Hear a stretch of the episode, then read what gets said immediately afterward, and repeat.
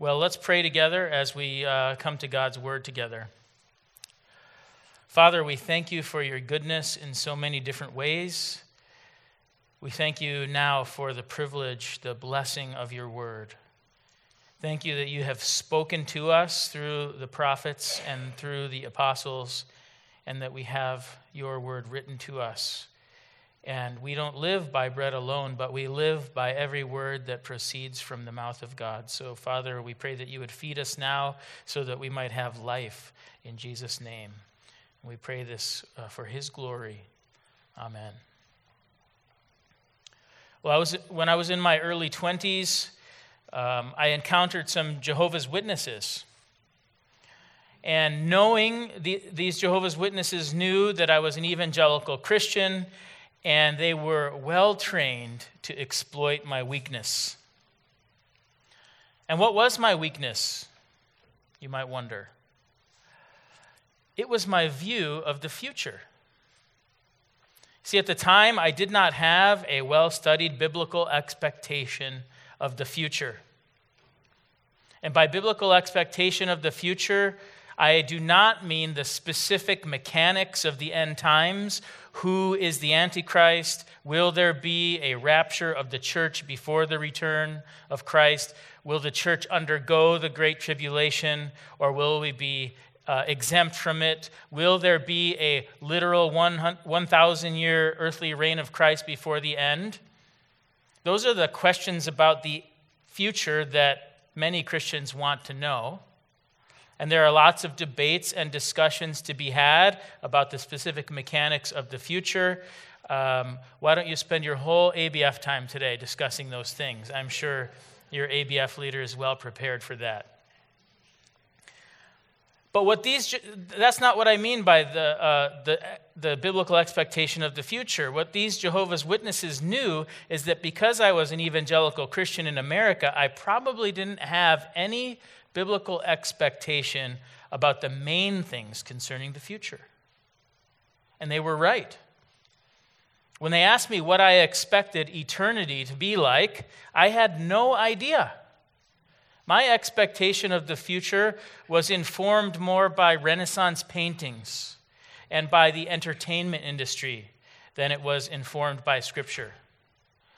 Um, in fact, I went to um, Wheaton College, and Wheaton College has this wonderful um, Billy Graham Museum at the Billy Graham Center on the campus. And in the Billy Graham Center Museum, I'm probably going to get in trouble for criticizing this, but, uh, but there's this thing called the Heaven Room.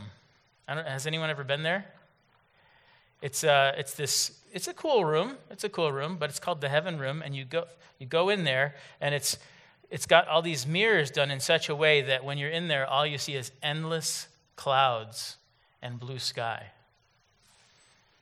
But it turns out that is not uh, the, the future of eternity at all. Um, maybe the unbiblical idea of the future that I had back then matches with yours. I imagined an eternity where we would go up to heaven into the clouds and we would live up there in the clouds with Jesus forever. Angel wings and harps and blue skies. One long, celestial, bottomless church service. And perhaps you have thought, I'm not sure I want to spend eternity in the clouds.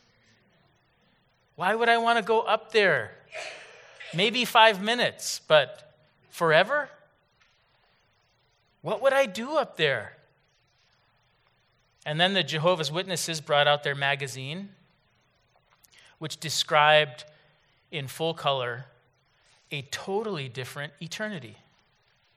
They explained that according to the Bible, we would spend eternity with God on the earth in a completely renewed creation. There would be people and animals and agriculture and houses and lands. It would be a paradise, but it would be an earthly paradise.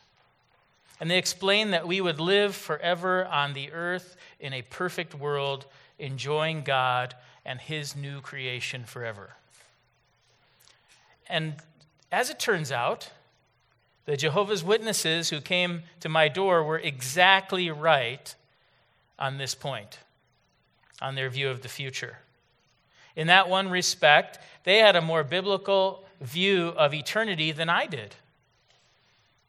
Now, they had a grossly unbiblical view of who Jesus is. They had a grossly unbiblical view of how we can attain eternal life. But about what life would be like in eternity, they were dead on. And they used that ignorance that many Christians have to exploit and to attract uh, people to their cult. How we need to have, as Christians, a biblical expectation of the future. Because our view of the future will determine our behavior in the present. Peter's writing to Christians like us, Christians who are living in this world, who are facing false teachers, Christians who have to deal with scoffers, Christians who are tempted to live only for this world in sensuality. And Peter writes to strengthen us in the apostolic truth. He wants to remind us of the future that God has promised so that we will be strengthened to live godly lives in the present in preparation for that future. How is your life going these days? Are you struggling to live a God honoring life these days? Are you dabbling in or wallowing in the mire of sin? Are you losing your way? Floundering in your faith? It might be that your view of the future that awaits us is floundering. Well, chapter 3 of 2 Peter is all about the future that God has promised to strengthen us. And this is the third Sunday that we're spending in chapter 3. Peter has already reminded us that the day of Christ is coming and that it will come like a thief when we least expect it. And on that day of Christ, when Jesus comes again, the whole cursed created order will be burned, Peter says. Both heaven and earth will be burned, and all mankind will be judged. All of our deeds will be exposed, and we will be judged before the holy presence of the living God. That's the future that is coming. This world is coming to an end under the judgment of God. And each one of us and all of our deeds will be exposed under the searchlight of God's judgment. But if we have that future in mind, that is going to change the way we live day by day, minute by minute. And then this whole old, cursed, created order will be replaced. It will be replaced with a new creation, verse 13. Peter writes, But according to his promise, we are waiting for a new heavens and a new earth in which righteousness dwells. That's the future. Not an ethereal cloud dimension, no wings and harps, not an ungrounded spirit realm, not an endless church service, but a new creation. Just as earthly as this one, maybe more earthly than this one, because this one is corrupt. An eternity in an uncorrupted, uncursed, completely unspoiled new creation. That's what God has in store for his people. It will be a place, Peter says, in which righteousness dwells. No injustice, no suffering, no sin, no scarcity. We will not need the compassion fund in the new creation.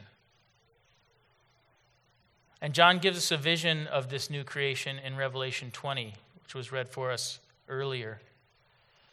John writes, then I saw a new heaven and a new earth, for the first heaven and the first earth had passed away. And the sea was no more. And I saw the holy city, New Jerusalem, coming down out of heaven from God, prepared as a bride adorned for her husband. And I heard a loud voice from the throne saying, Behold, the dwelling place of God is with man. He will dwell with them, and they will be his people. And God himself will be with them as their God. He will wipe away every tear from their eyes, and death shall be no more. Neither shall there be mourning, nor crying, nor pain any more, for the former things have passed away. And he who was seated on the throne said, Behold, I am making all things new. That's the future. All things new, a new heaven and a new earth in which righteousness dwells. And if that is our future, what should our lives look like now in preparation for that reality? That's Peter's focus in these last few verses. How should we live in light of the day of Christ that is coming and the new creation that will follow? And the first response is to pursue spotlessness. We see this in verse 14. Peter writes in verse 14 Therefore, beloved, since you are waiting for these, waiting for what? A new heavens and a new earth in which righteousness dwells. Therefore, beloved, since you're waiting for these, be diligent to be found by him without spot or blemish and at peace. Peter calls us to be diligent be diligent means to put forth considerable effort. And what are we supposed to put forth considerable effort for? To be found by Him in a certain state, without spot or blemish, and at peace. The call to spotless living starts back in verse 11. Uh, let me read verse 11 again. Since all these things are thus to be dissolved, what sort of people ought you to be? In lives of holiness and godliness. In light of the day of Christ, we are called to pursue spotless living, clean and pure, morally upright living. And in verse 14, the imagery of being found by Him is the idea of surprise discovery. When Jesus breaks down the door at his return, when he pops in unannounced, what will he find us doing? How will we be found by him? In light of Christ's return, we're called to moral purity and clean living so that when we are found by him, we are ready. We're also called to be found at peace when he comes again. This means living at peace with God and with others. Romans 12:18 also calls us to peace.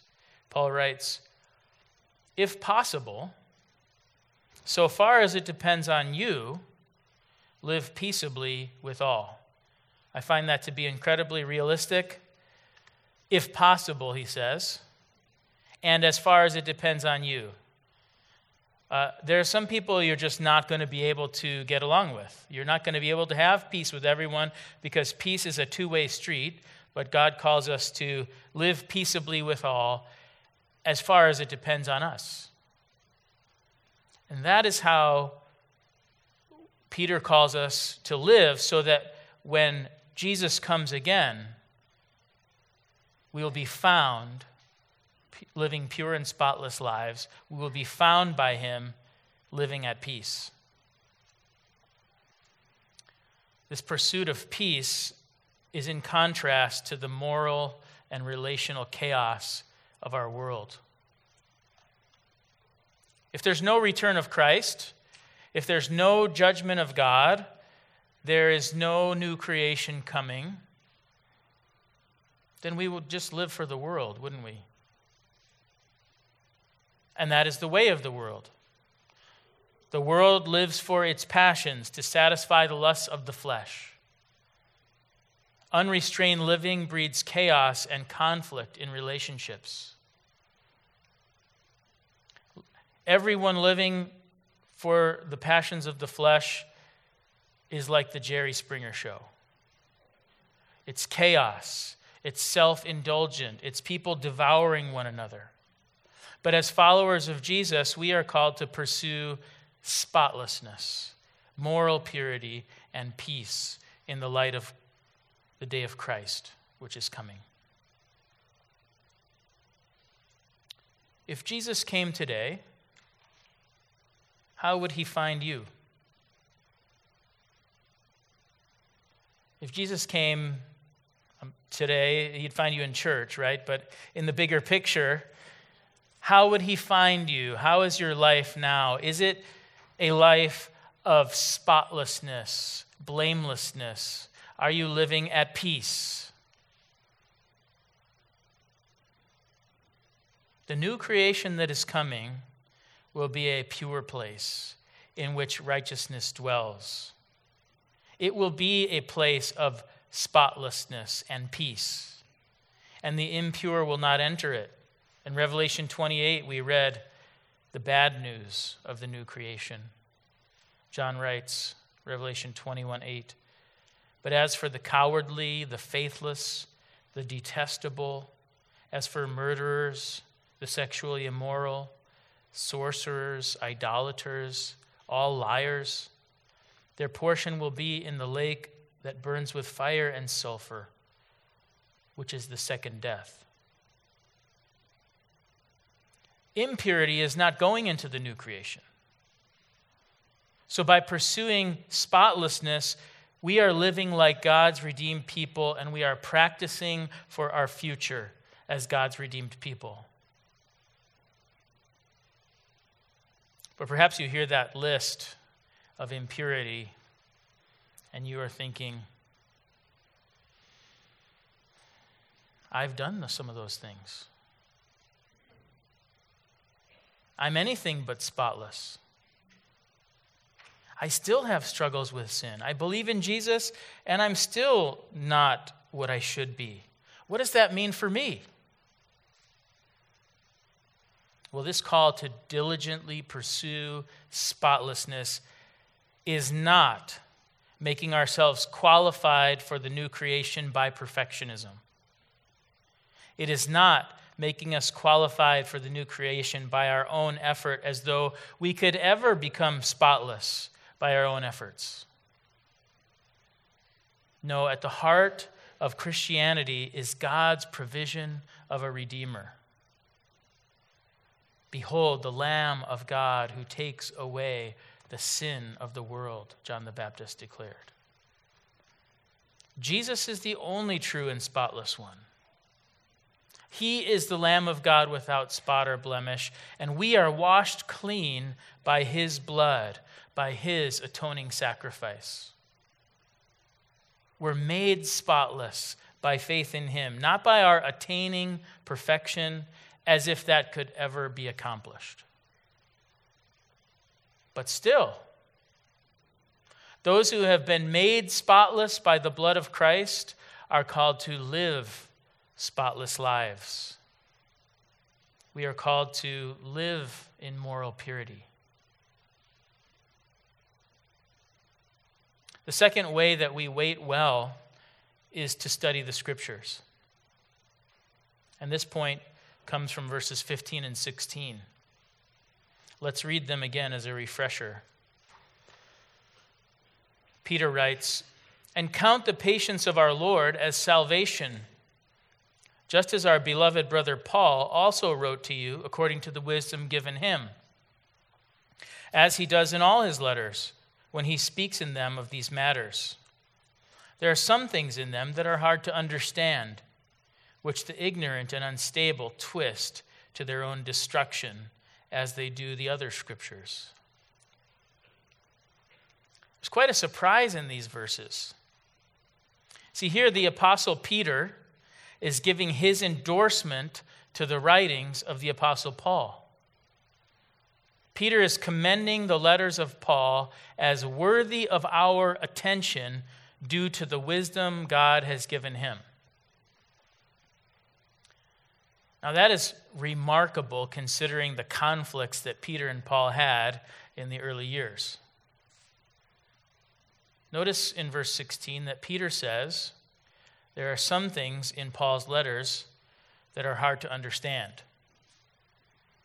Um, Paul is a serious thinker, and some of his writings require serious thought. Uh, if, you're, if you're not willing to put on your thinking cap, you are not going to be able to track with the Apostle Paul in the book of Romans. Uh, I'll be studying the book of Romans on, on sabbatical, and Lord willing, when I come back, we'll be uh, going through the book of Romans together.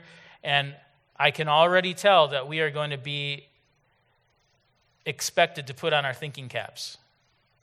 And Peter uh, acknowledges as much. He says, There are some things in Paul's letters that are hard to understand. And Peter also says that the ignorant and the unstable twist Paul's teaching to their own destruction. Some people just don't like Paul. Have you noticed that? I've, I've heard so many people say, Jesus, I'm good with Jesus, but Paul, hmm. Some people don't like Paul because he's hard to understand. Other people don't like Paul because they understand what he says and they just don't like it. But Peter is saying, pay attention to Paul's writings. Don't disregard them, don't twist them. But the degree of Peter's endorsement of Paul's writings is quite surprising. Look again at verse 16. He says, Which ignorant and unstable people twist to their own destruction as they do the other scriptures. Do you see the implication? Peter's apostolic endorsement of the writings of Paul is that they are part of the scriptures. Now, we know that. I mean, we have the, the writings of Paul in our Bibles. Um, but Peter is commending Paul's letters as part of the apostolic witness, part of God's word, even here in the first century, maybe around 64 AD, the Apostle Peter is writing this. He is offering his apostolic endorsement of the writings of another apostle, Paul, as Holy Scripture. It's interesting, sure, but it's also important. Because even today, we have myriads of people who try to disregard Paul. Some people try to create what they call red letter Christianity. Have you heard of this? Um, anybody here have a red letter Bible where the words of Christ are in red? Okay, there's nothing wrong with that necessarily, unless we start thinking that the red letters are more important than the other ones. Um, the red letter Christianity movement is where let's just focus on the teachings of Jesus Let's just try to live by those and not trouble ourselves with the writings of the apostles, especially Paul. And this so called red letter Christianity is pretty popular, especially if you don't like Christian teaching on things like the wrath of God or hell or issues like gender and sexuality. But Jesus actually had a lot to say about all of those things. And when we look at what Jesus says, what Peter says, what John says, what Paul says, they accord with one another. But here, Peter is pretty clear. Peter would find this so called red letter Christianity to be utterly ridiculous. He calls us as Christian believers to pay attention to the writings of Paul as Holy Scripture. And what does he call those who ignore and twist and disregard the teachings of the Apostle Paul? Ignorant, unstable, headed for destruction. So, according to Peter, the apostolic teaching of Christianity is not a later edition of Christianity, Christianity 2.0, Christianity corrupted by man, Christianity reinvented by the apostles. According to Peter, apostolic Christianity is the only Christianity. It's all of one piece.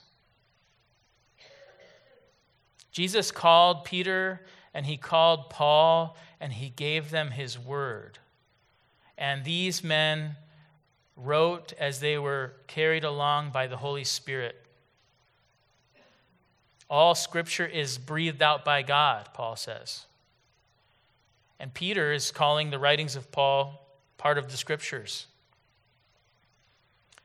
The message that Peter and Paul preach accords with the life and teachings of Jesus.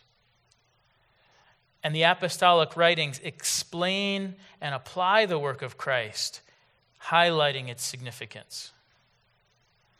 So, to put it bluntly, if you only have red letter Christianity, you might not have Christianity at all. You might just be going to hell. And the reason I say that is because of what Paul uh, what Peter says in verse 16. He says that those who twist Paul's apostolic writings of Scripture do so to their own destruction.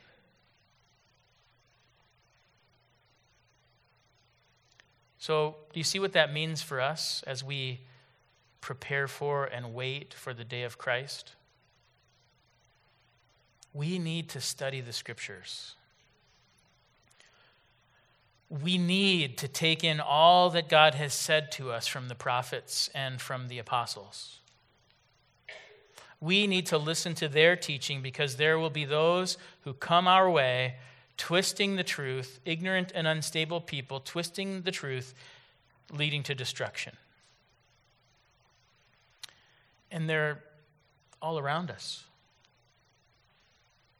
Verse, verse 17 warns us we must take care, Peter says, that we are not carried away with the error of lawless people and lose our stability. See, we need to take care not to fall for the twisting of the scriptures.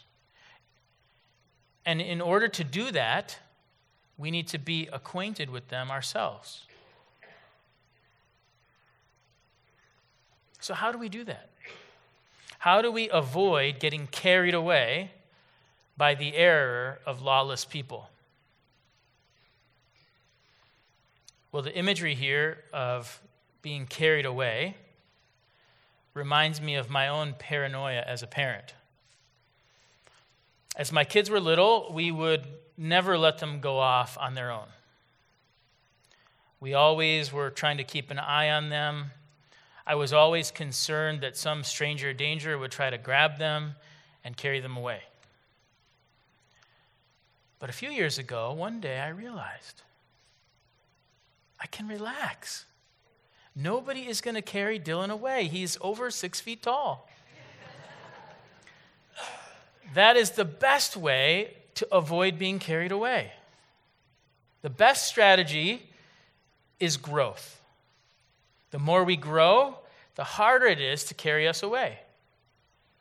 That's, same, that's the same thing spiritually as well. The more we grow, the more ballast we have to stand firm spiritually. In verse 17, Peter warns that we should be on the alert for spiritual kidnappers who will want to come and carry us away there is danger about. We need to be on the alert. We need to take care that we're not carried away by the error of lawless people. But verse 18 tells us how to ward them off. But grow. Grow. Grow in the grace and knowledge of our Lord and Savior Jesus Christ. To him be glory both now and to the day of eternity. Amen. That's the strategy to avoid being carried away. grow in the Word, grow in God's truth. And specifically, Peter says, grow in the grace and knowledge of our Lord and Savior Jesus Christ. The goal of our time in the scriptures, the goal of our study of God's Word, is to grow in the grace and knowledge of our Lord and Savior Jesus Christ. Jesus is the goal. And as we grow in the Word, the goal is that we will grow in Jesus and that we will grow in His grace. Some people use grace as a free pass a free pass for spiritual laziness and spiritual ignorance. Relax, man. It's all grace. Just chill out, man. Don't worry about growth. But do you see how Peter puts these two things together? Grow in grace. Peter calls us to the diligent pursuit of grace. We're called to grow in grace, and that growing in grace involves the diligent pursuit of God through the scriptures. And growing in grace goes hand in hand with knowledge. Grow in grace and knowledge. But spiritual growth is not simply the accumulation of facts. We are growing toward a person. Peter says, Grow in the grace and knowledge of our Lord and Savior Jesus Christ. All of our pursuit of spiritual growth should be leading us closer to Him.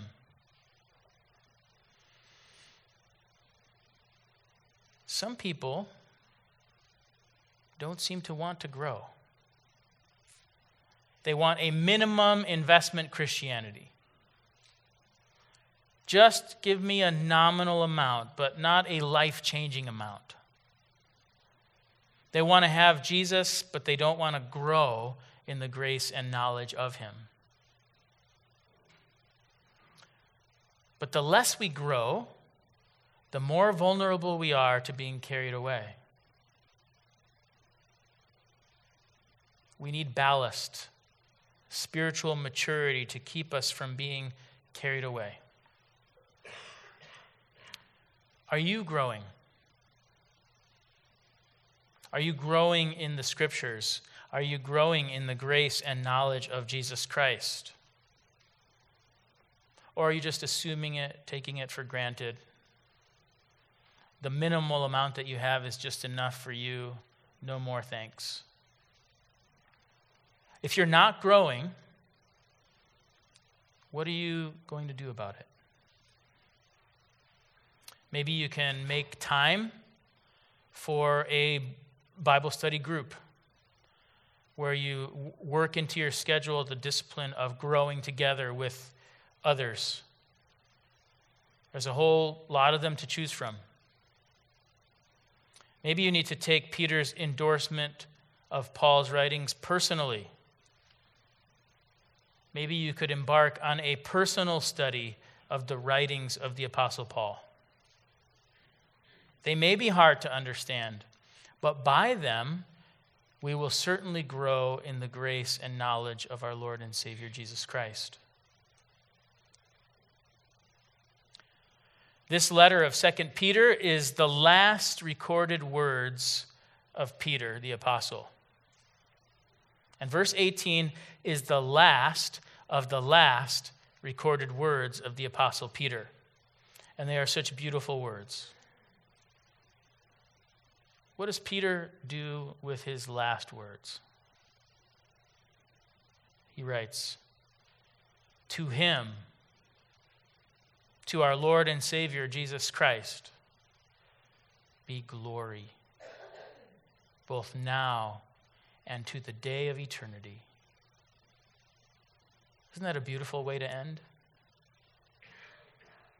Isn't that the highest and greatest goal for Jesus to receive glory. And how worthy he is of glory, both now and to the day of eternity. Now and forever, he is worthy of glory. This is what the heavenly multitude sings in Revelation 5 9. They sing this of Jesus the Lamb. Worthy are you to take the scroll and to open its seals, for you were slain, and by your blood you ransomed people for God from every tribe and language and people and nation.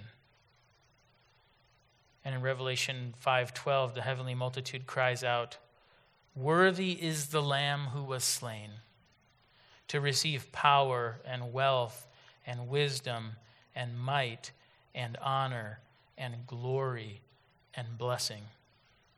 Worthy is the Lamb who was slain. And I heard every creature in heaven and on earth and under the earth and in the sea and all that is in them saying, To him who sits on the throne and to the Lamb be blessing and honor and glory and might forever and ever. And all the and the four living creatures said, Amen. And the elders fell down and worshiped.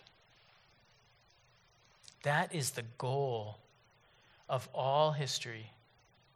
That is the centerpiece of all history. That is the culmination of the new creation. And that is how Peter ends his letter, giving praise and honor and worship to Jesus Christ, the Lamb who was slain to redeem a people from every tribe and tongue and nation, our Lord and Savior. And may that be the ultimate aim of our lives as well. Amen. Let's pray together.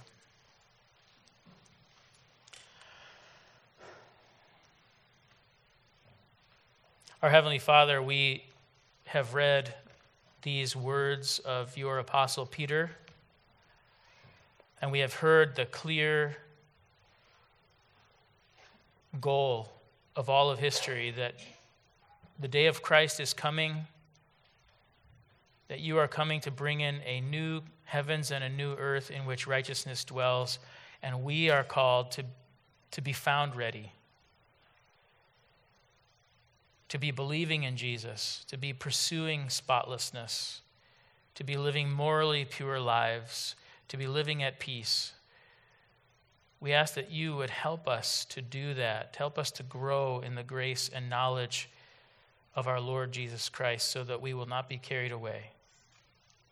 Help us to do that for your glory because you are worthy of all glory, now and forevermore. Amen.